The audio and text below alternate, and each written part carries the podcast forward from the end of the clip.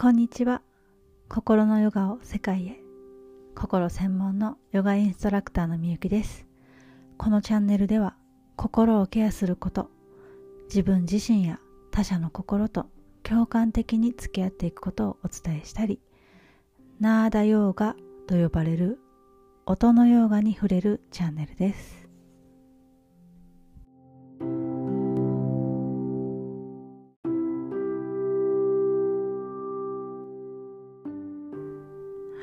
さん今の心の状態はいかがですか？今日は2023年から本当の心のケアをというテーマです、えー、普段私たちが心のケアだと思っているもの例えばこう仕事で嫌なことがあった時とかうん恋人に振られた時とかこういった悲しいこと辛い出来事があった時に何をしているかというとちょっと飲みに行こうよとかもうお酒飲んで忘れようぜってお酒を飲みに行ったりうん何か美味しいもの食べに行こうって美味しいものを食べに行ったりカラオケ行こうよって朝までカラオケに行ったりお買い物をしたり、うん、ジョギングしたりジムに行って筋トレをしたりなんかそんな風にして嫌なことを忘れようとかうん感じないようにしようっていう風にしてる人がほとんどじゃないかなと思うのですが、えー、実はそれはその辛いとか悲しいっていう気持ちをごまかしたり見ないようにしたり、えー、聞こえないようにしたり蓋をしたりとかこう奥の方に抑え込んだりということをしているんです。ということはですねその辛いとか悲しいって思っている気持ちその心の傷というのは実は残ったままなんです。現代社会では悲しいのに笑ってる人辛いのに大丈夫って言ってる人苦しいのに前向きに前向かなきゃと思っている人。こんな風に心気持ちと言葉行動とか表情が一致していない。ということが起こっています。それだとどうなるかというといつか心はこうじわじわとこうなんていうか傷がどんどん増えていって疲れ果てていくっていうことが起こるんですね。なので2023年から皆さんと本当の心のケアをしていきたいなと私は思っていてそれを伝えていきたいなっていう気持ちでいっぱいです。私が伝えている心のヨガの一つ NVC 共感コミュニケーションと呼ばれるものがあります。NVC はノンバイオレントコミュニケーション非暴力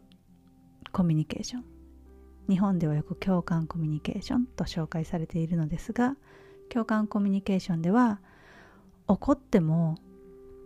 泣いても辛くても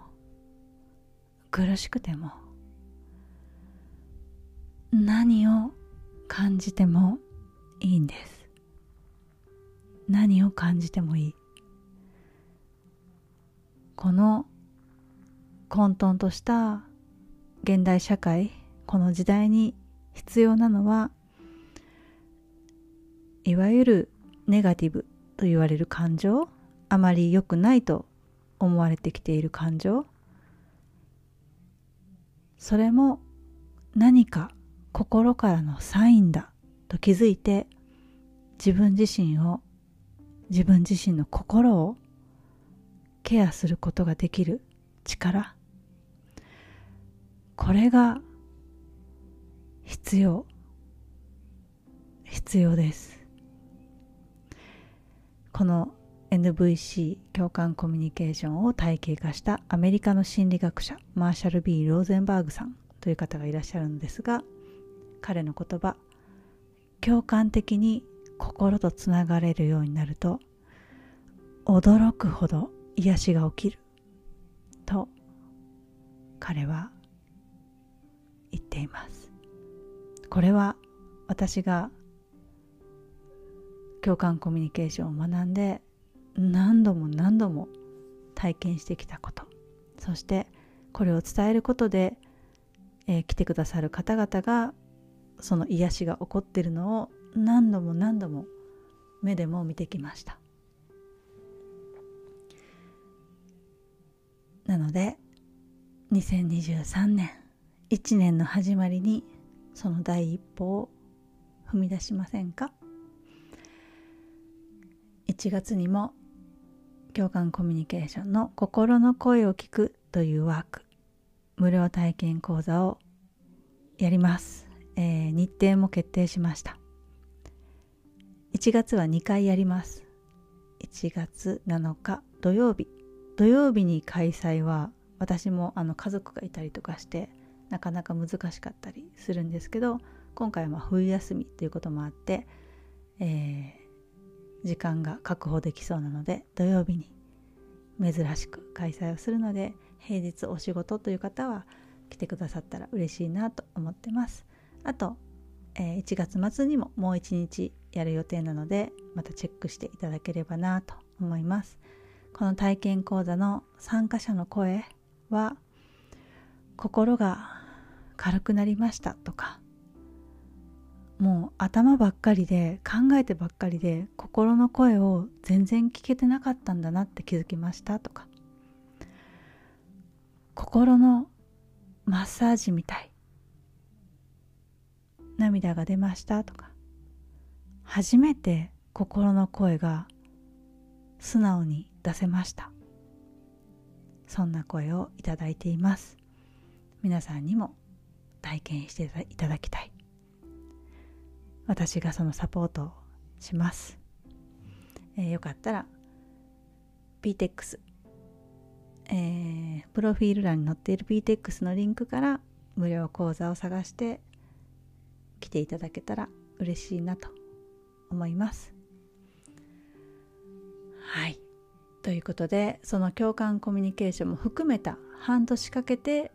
学んで実践していく心のヨガクラス。半年間で心をに変容を起こしていくクラス。自分の心のケアができるようになり自分の心のことを自分が一番わかるようになるクラスです。次回は2023年春頃開催予定です。そして先ほども申し上げました無料体験クラスは、1月に2回やりますのでチェックしてみてください。あと初心者さんでもいつからでも参加できる歌う瞑想サウンドヒーリングクラスは毎週日曜日日曜日じゃないごめんなさい。毎週日本時間の木曜日木曜日です。10時から11時に開催中です。体験チケットもあるのでよかったら来てください。すべてプロフィール欄の PTEX というリンクから覗けるのでぜひぜひ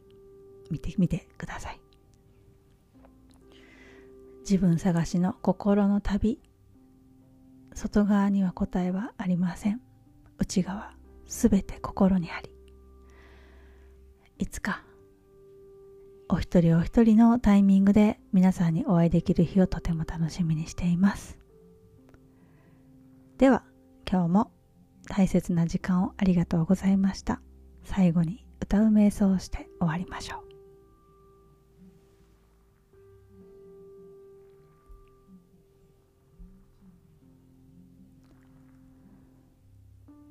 さんも一つ吸って口から吐いて